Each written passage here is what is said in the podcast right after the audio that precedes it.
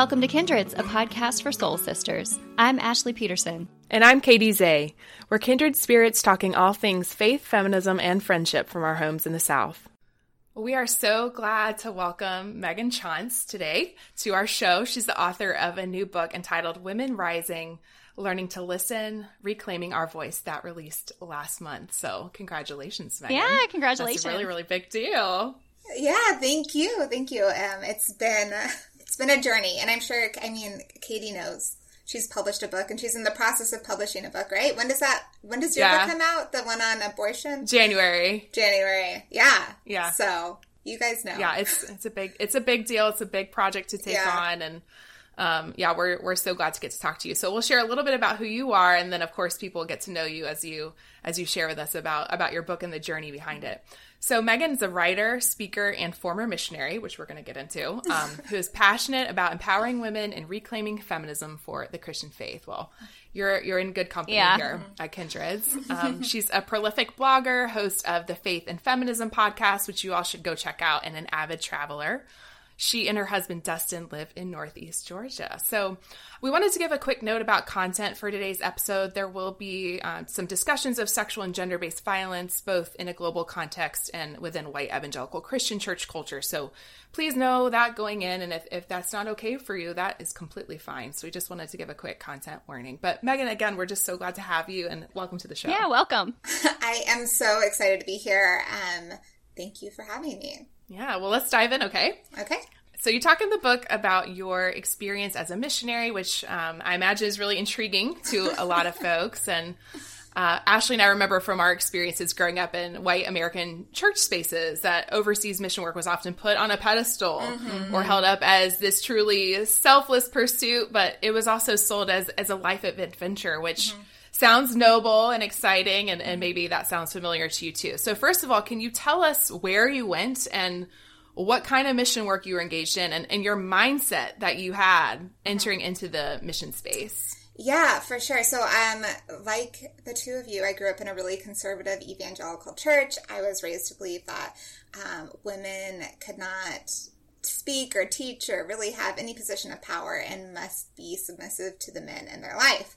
Um, and so I loved Jesus. That sat wrong with me, but I loved Jesus and I wanted to serve Jesus well. And so, um, growing up, when I ever heard stories about like I guess freedom for women, it was usually in a missions context. Mm. Like I could see women mm. who were empowered to like the only time we had women speak was like a woman missionary would come and share about her experience and she mm. didn't seem to mm-hmm. be under the rule of anyone. And so that was appealing to me. So I went to school for journalism, um, worked for a newspaper right as they were dying, and I hated it. And so I was like, okay, I will just do missions work.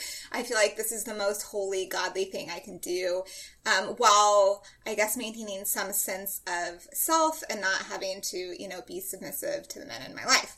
And so I went on this trip you know, being inspired by books like Kisses from Katie and all, you know, I feel like, especially the time I grew up, um, missions were like, if you were going to be a holy good woman Yeah. a holy good person, you should do missions. And so that was my motivation. I think underneath all of that motivation, I was raised with this um, theology of total depravity.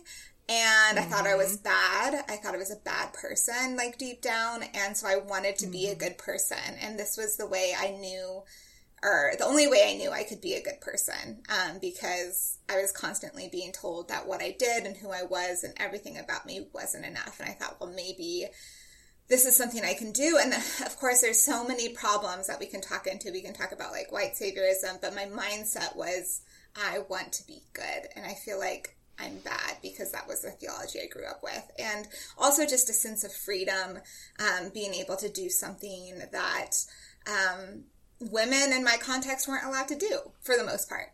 A central theme of your book, and something we grapple with a lot on the show, is the reality of sexual exploitation and consumption of women and girls' bodies throughout time, all over the world. Can you talk about what you witnessed on the mission field and how you connected that with your own experiences within and beyond the church?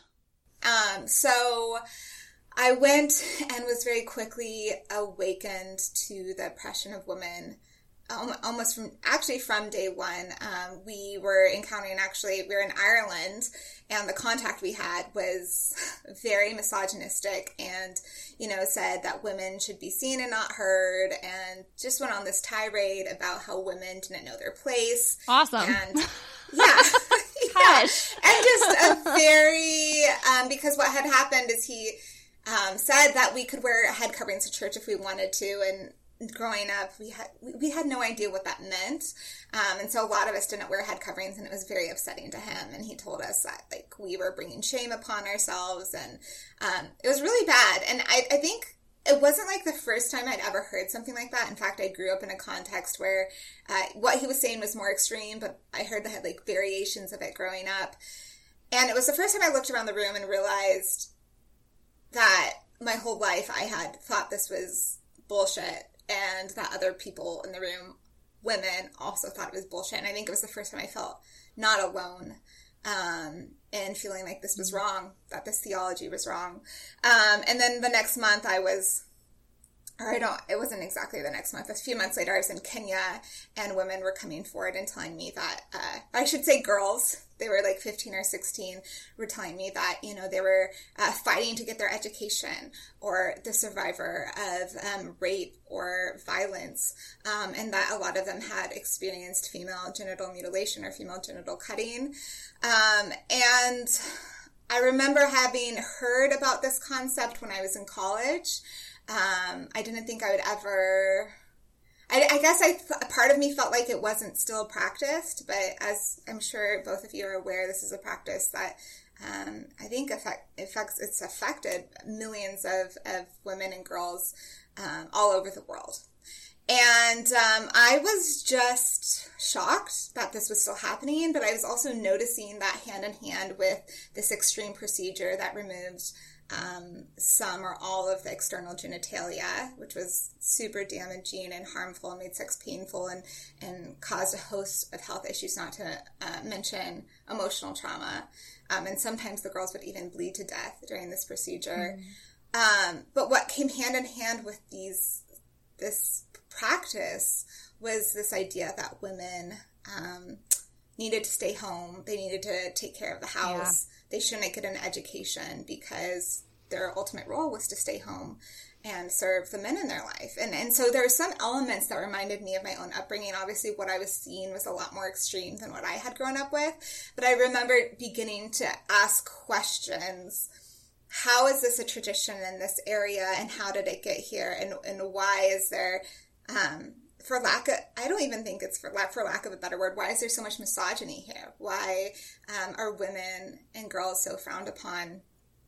And as I went on, I encountered uh, human trafficking. I, uh, I, I read about a young girl I met who was being trafficked by the pimp who sold her mother, that her mother had been kidnapped or uh, deceived in, in, Nepal. We don't know the full story, but we know that there's a huge uh, trafficking between Nepal and India, and traffickers will go to impoverished villages in, in Nepal and say, "Hey, uh, give us your kid. We'll we'll help them. We'll give them an education." And oftentimes, these children end up getting trafficked either into like brick kilns or into um, the sex trade. And so that was the story of this young girl, and she was her mother um, was the one that was trafficked, and her mother was sold to another brothel or pimp, and was now being raised by the man who sold her mother.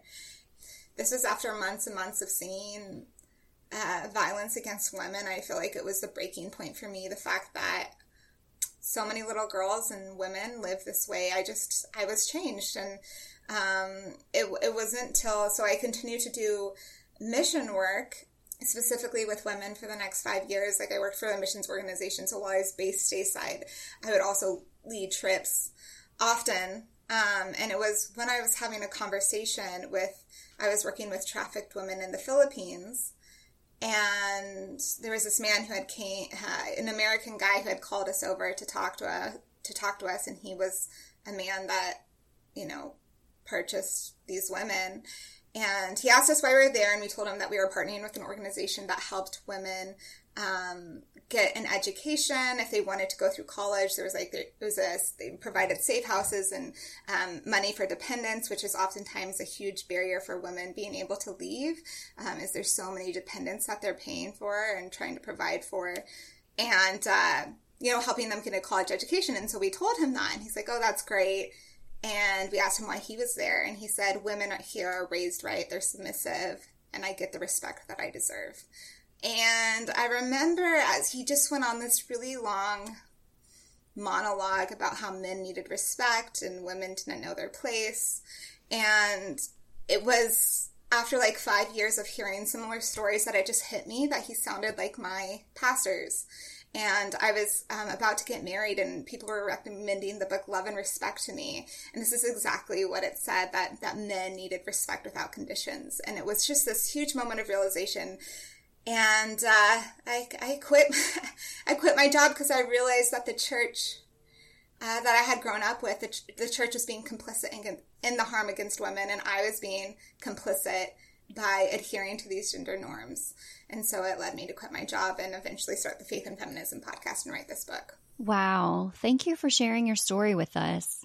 You've used the word complicity a few times, and I wonder if you can expand on what you mean when you say that white Christian churches are complicit, both in harm against women around the world, as well as complicit in white supremacy through things like white saviorism. Yeah, and I, I mean, I wish this was, um, I mean, I think it's becoming a bigger conversation, um, but I wish that there was, um, I wish I had known better basically. Um, yeah. So, um, if we look at the history of missions, um, it is a, at best, um, complicated history at best. Um, so if we look at the history of missions, um, we, we, there was something called these um, these edicts by these papal bulls back in I think the 15th century, where um, Christian monarchs, quote unquote Christian monarchs or rulers, could go and take over land.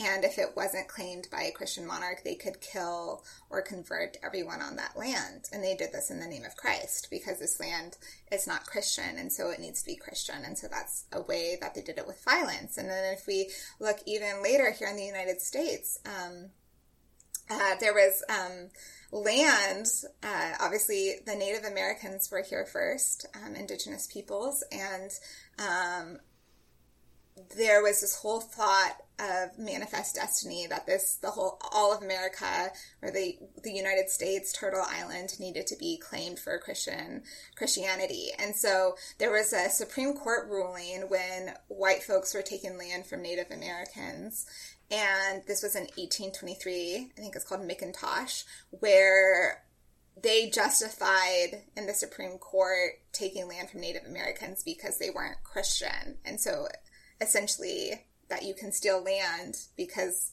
they're not Christian and they need be they need to be saved and this land should be claimed for Christians. And so um I don't think that's talked about in the church. In fact, no, I think there's a lot definitely of things. not not enough. Yeah, there is a lot of things about America's history and about the church's con- complicity in harming and exploiting people with the, in conjunction with the church uh, that we don't talk about. And I'm sure I'm knowing Katey, I know you you all have covered this. You talk about like um, white um, white feminism and the in the ways you know that white supremacy is so present in in our society and in our churches. And so going into this, I wish there was an education that I had been given about missions. I wish that, um, you know, in preparation for my trip, basically we went to this, this thing called a training camp and they basically uh, taught you how to pray and then did some really actually um, racist or culturally insensitive uh, kind of like drama enactments of how to prepare you for traveling around the world. Mm. Um, and yeah, actually just really bad. Like when I look back at like how I was trained to be a missionary, I was trained to be a white savior and also to not, um, to not ask questions, to not understand uh, cause and effect, and then also to be really insensitive to other people's cultures if they look different than me. And it's so interesting because even if we look at the notion of, of, of missions, it's kind of like, I'm here to save you and teach you about Jesus because you need Jesus. And there's this whole layer of supremacy to it, Christian mm-hmm. supremacy. Mm-hmm. Um, and even if you look at missions, oftentimes they would there, there's phrases like with the church. If we, you know, there was um, recently they discovered the remains of 215 um, indigenous children. Yeah, in Canada, absolutely heartbreaking. Yeah, yeah, and that was run by a church, and their whole motto is like "kill the um, kill the Indian, save the man." And this is this mm. is Christian complicity. And so when I'm talking about the history of missions, it's not good. Yeah. A lot of it is is very bad, and I had no idea going into it, and um, and I wish I did, um, because I think I would have perpetuated less harm. Yeah. Um, I probably, I don't, I probably wouldn't have gone had I known this. I wouldn't, but as it was, I wasn't trained on this. I was kind of saddled up with, you know, God doesn't call the equipped, he equips the called, right? So yeah. even this idea, mm-hmm. yeah, we've heard this that um, it doesn't matter if you don't have expertise just God go. will equip you. yeah, yep. just go. And we're thrown. Here I am, Lord. Yeah. Yes. yeah. Yes. And we're thrown into situations where we're actually causing a lot of harm. And there's this other story that we hear. I forgot her name. It was all over the news for a while, um, or at least the news I follow, about this young um, American missionary who started this home for malnourished children, and then was not trained at all medically and and oh, yes. pretended yes. pretended to be now. a doctor. Yes. Yeah, a, a, white woman pretending to be a, a white woman pretending to be a doctor. No yeah. And hundreds of kids died under her care. Yeah. And so all of this to say like we hear these horror stories and I think we like to separate ourselves from them. Like I would never do that. But literally I was taught God doesn't call the equipped, he, he equips the called. And if I can't see myself in that woman's story or see that at least how she, like, this is not to absolve her behavior. It was terrible. But, but to know that this is part of a system that tells, that tells white folks that they are better because they're white and they are equipped to do things they're not equipped to do because of the color of their skin. And so I had this huge white savior mentality um, that was actually called out. I read about it in the book, but it was called out quite early by this man who um, I was trying to partner with with microfinance. Of course, I was in this this um, area where women were telling me that they were being um, beaten and abused by the men in their life, and I thought from reading Half the Sky that maybe if microfinance, if we could level the playing field, it, it, suggested that's one of the ways that you can decrease violence is by giving women more power. And I thought, well, maybe microfinance. But I, I didn't ask any other questions beyond that. I was there for three weeks and thought, you know, I, I, I can fix the problem. And I hadn't asked any questions. These women have been dealing with violence their whole, you know, for however long.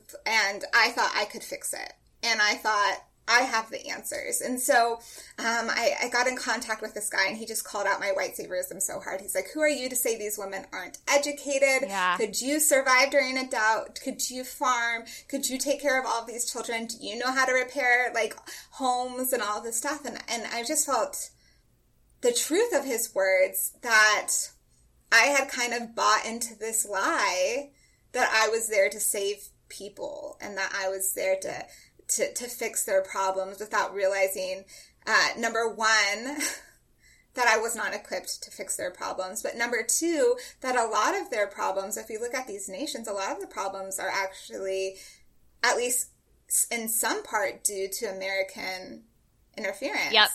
And yep. so there was complicity there. So, um, you know, if we, we talk about the transatlantic slave trade, um, it, it, makes sense that Africa as a continent was destabilized when a large proportion of their population was stolen and raped and brought to the United States to build our economy. Right. And so I think what I started to learn slowly with this white saviorism, and I think this is also a biblical mandate, we see this through Isaiah and Amos, it says to wash your dirty hands and be clean. I don't want your sacrifices. I don't want your prayers. I don't want your songs. I want you to look at your bloody hands and be clean.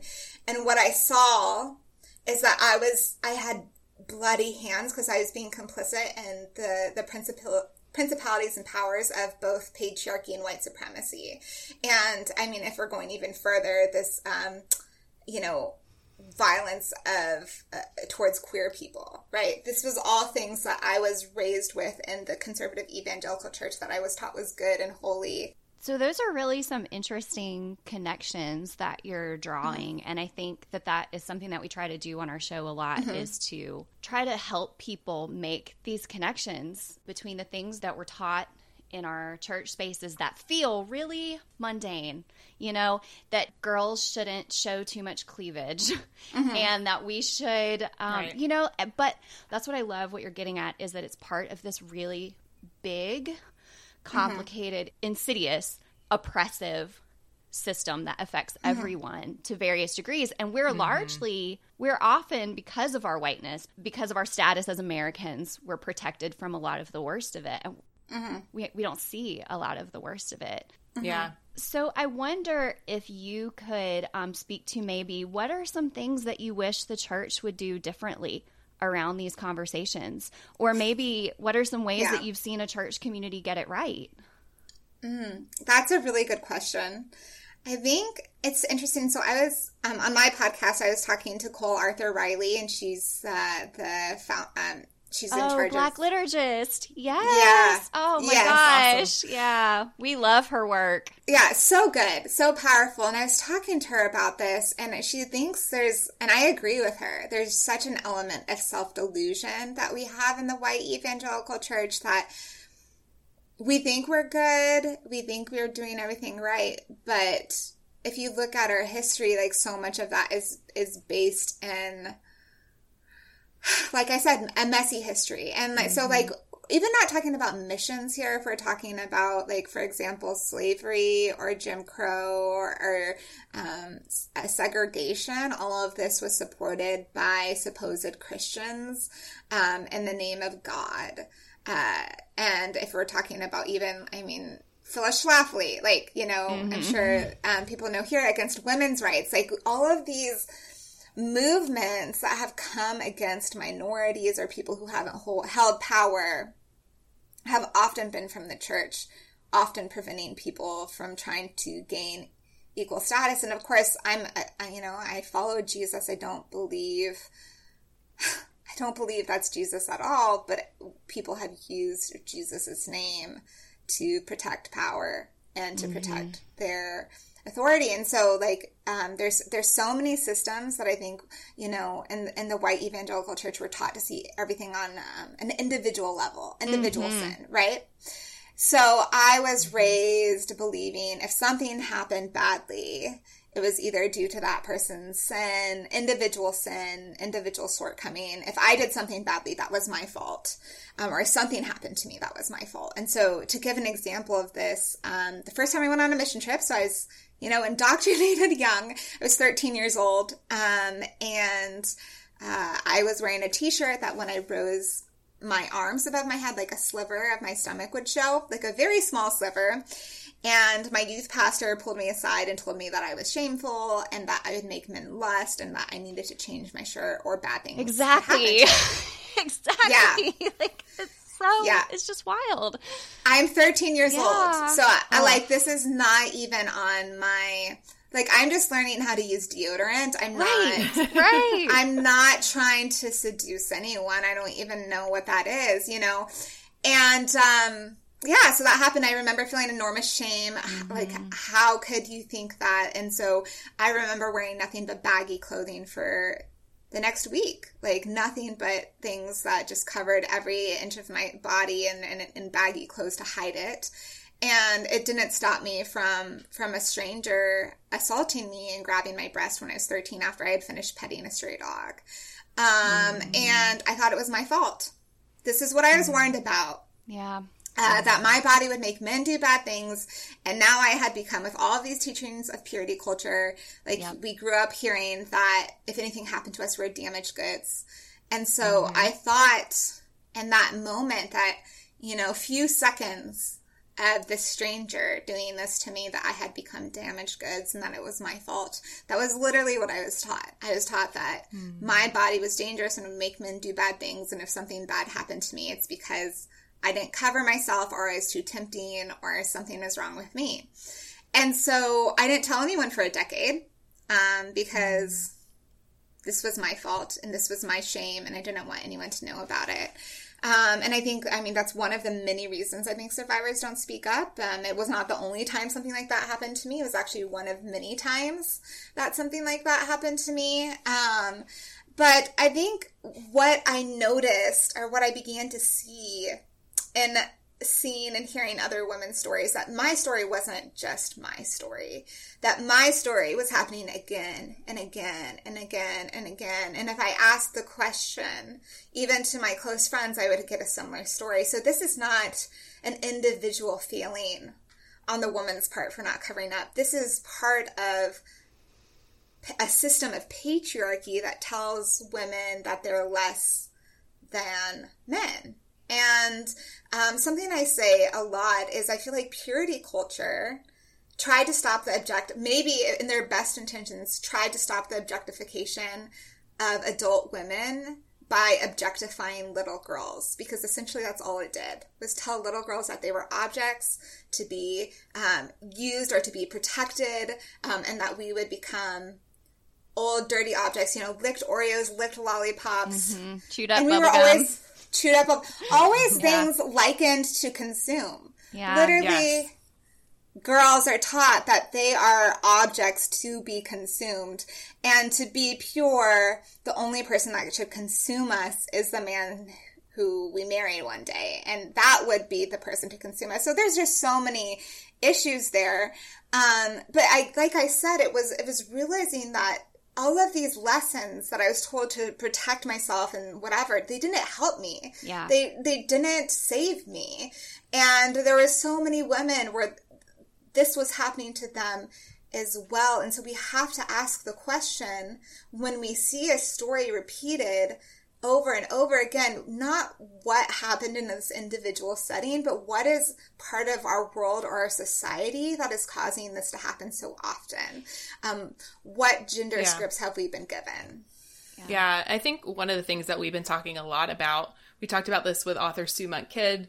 We talked about it with um, our last guest, Ashley Easter, about reclaiming our own divine voice yeah. within ourselves. Because what you're talking about is we're taught not to trust what we feel, yep. what we know to be true um, yep. within ourselves, right? You knew when you lifted your arm up and you, there was part of your stomach showing yeah. that you had not done anything wrong, right? right? Like you knew you knew yourself, but we're mm-hmm. we're we're taught the lie that don't trust right. what you feel, and so that's been a big part of our conversations about embodiment and and about intuition. That's what we talked about with Ashley Easter. So that inner voice that you had that that guided you out of the the work that you were doing overseas and at home you know how did you start tuning into that inner voice? Like how did you know what was true and not the things that you had been taught and kind of what path did that lead you on?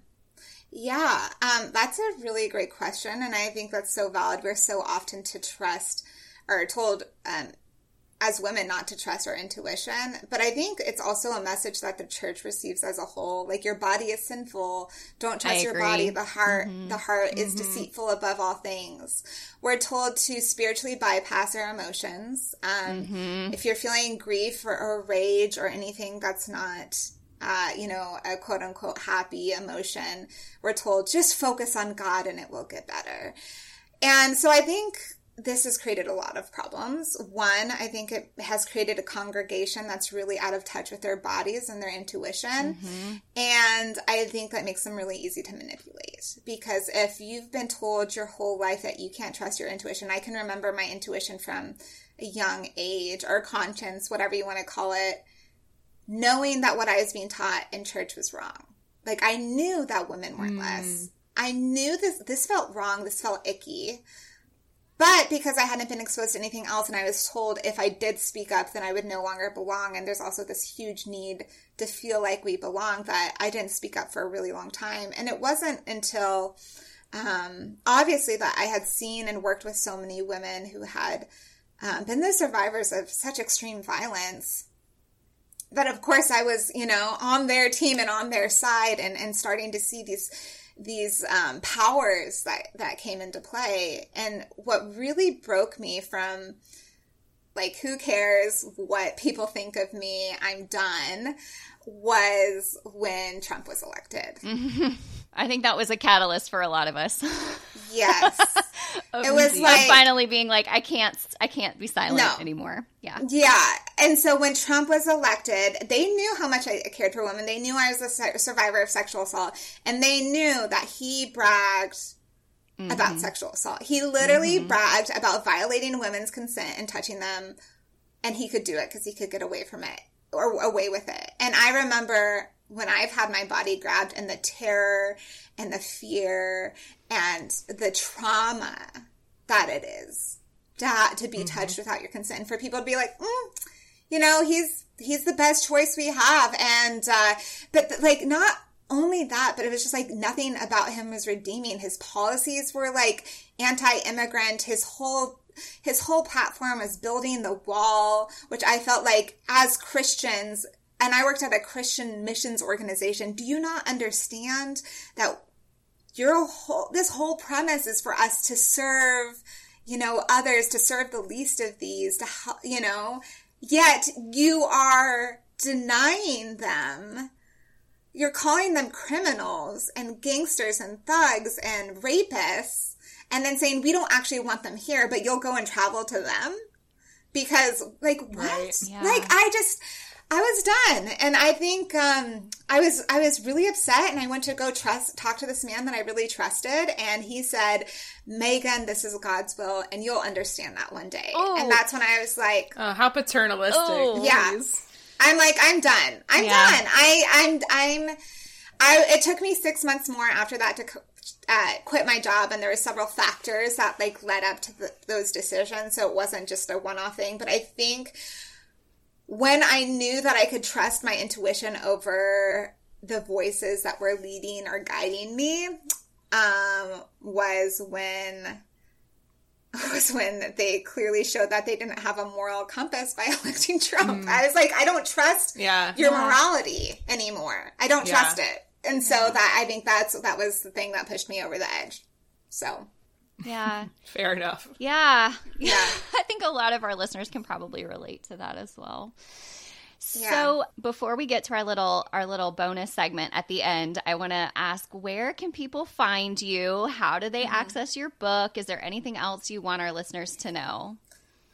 Uh yeah, so you can find me on at my name, Meghan Tschanz. Um, it's a it's a tough one to spell. Um, we'll put it in show notes. Yep, it'll no be worries. in the show notes. Yeah, and we'll yeah. make an Instagram post as well. Yeah, um, so you can find me on Instagram. You can find me on Twitter. I'm not on Twitter as much. I'm trying to use Twitter because I realize like I go there because there's such good content, but I'm not as active participant in there. Yeah. I kind of like go and see what's there. Um, but yeah, and then my book is called Women Rising, Learning to Listen, Reclaiming Our Voice. And man, we just barely even skimmed the surface of the things I talk about. My hope is that when you read the book that you see yourself in this story. I think a lot of us have um, especially if you grew up in the in the conservative church i think you'll you'll resonate with a lot of my story. And if you don't resonate with it that's totally fine yeah. but i think you will. I've gotten so many messages and the thing is like i feel like i'm living like this story you change the details this is my story. Wow. Um, that's great. and so yeah so i've gotten a lot of feedback about that. And so my hope is that people can feel seen and then also be challenged to confront uh, confront the harmful systems at play in our societies. Um, because ultimately i think that's our call from god um, is to uh, to see principalities and powers and to confront those because our battle isn't against flesh and blood. And so um, i think there's a lot of harmful powers and principalities within our in our faith spaces and i think they need to go. And so we need to be part of removing them. I love so. that. We concur. Yeah. Yeah. I love that so, we have a treat for this episode. We are going to share what we're reading and listening to. If you are new to the show, we used to have a segment every episode where we talked about media that we were into, but we let it go during COVID when Katey and I needed a bit of breathing room to record without the pressure of always having a new book or piece of content to share. But we thought for today it might be fun because it's been a while. And we know a lot of you do find your new content from us. And Meghan, we'd love to invite you to share something that you um, have read or watched or listened to. It could be fun, it could be serious, anything you Yeah. want. Um, and Katey, we'll start with you. Yes, I'm excited. I have a fun one this time. Yay. You might have seen this because it's a very popular book club book right now. It's called The Lost Apothecary by Sarah Penner.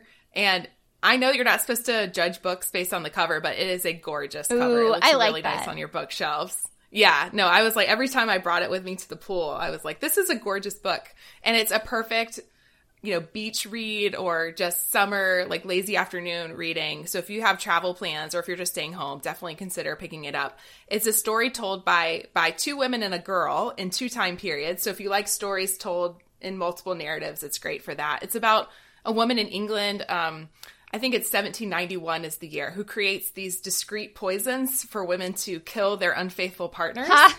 and another woman 200 years later who's trying to piece together this lost story that she finds a clue to when she's there and it's it's a quick page turner it is so much fun it's got like a little magic in there um, women's empowerment and women's stories so definitely pick it up it's really fun and that's the lost apothecary by sarah penner so what about you ashley what have you got I love it. I'm going to put that on my library list. So it's really good um, our listeners will remember how sad I was last year when our library closed for a very long time due to COVID, but it's finally open. I'm back in my library routine. It is amazing. And I don't know if I've talked about it much on this show, but I'm a big sci fi fantasy nerd. And last summer, I got turned on to the author N.K. Jemisin. She's a fantasy writer who lives in Brooklyn, New York. She's won multiple Hugo Awards. She's a MacArthur Genius Grant uh, fellow, I think is what they call it. And the stories and the worlds that she creates are so expansive and compelling and complex.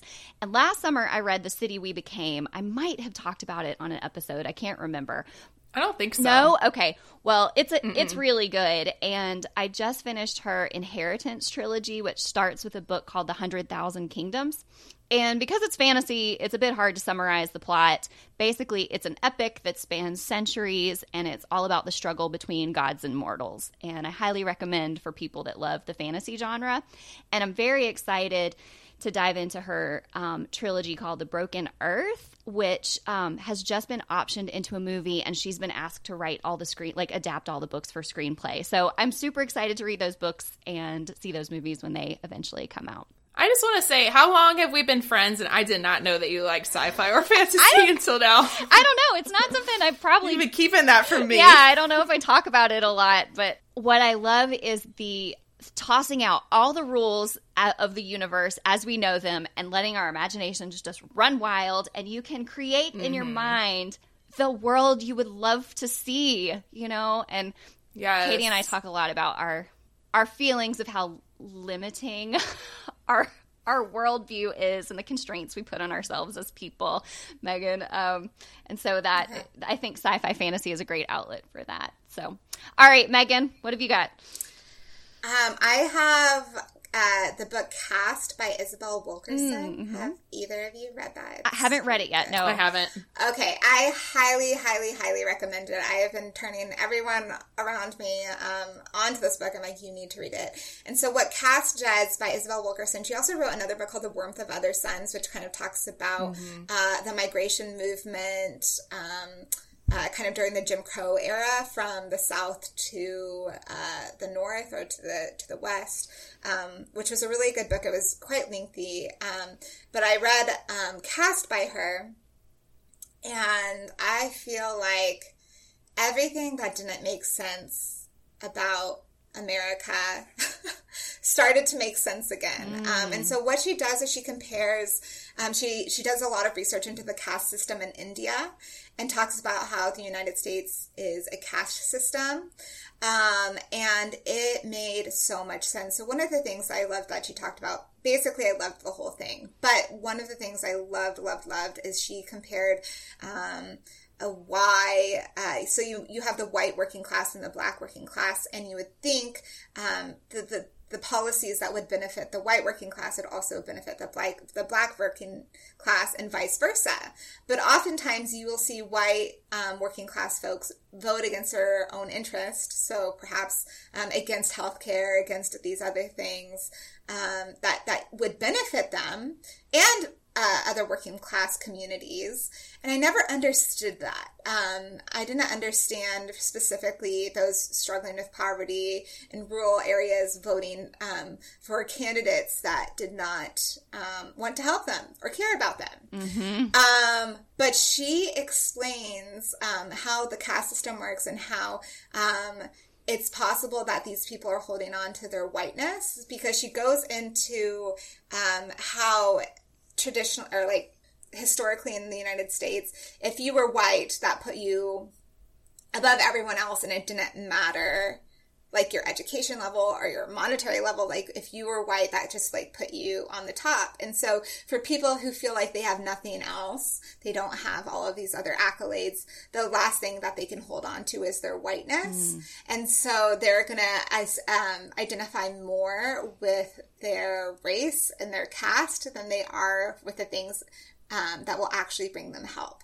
And so that is just one thing that i felt oh, now I finally understand because I didn't get it for so long. And so there's so much that she talks about in the book, but it's so good. I highly, highly recommend it. Um, it it's it's it's a must read, and it's it. I feel like because usually like nonfiction can, or sometimes it can get really.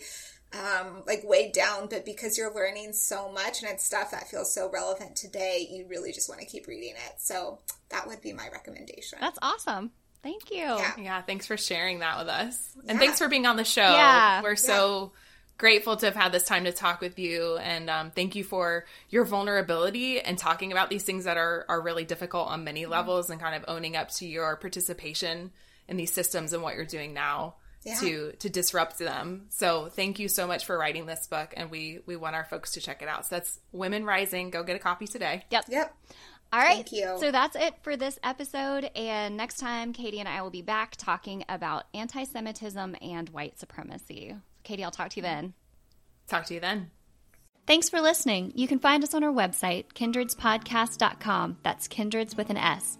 Or you can send us an email at team at kindredspodcast.com. You can also follow me, Katey, on Twitter at Katey Zeh. That's Katey with an E Y Z E H. Please send us your thoughts, ideas, and questions. We'd love to hear from you.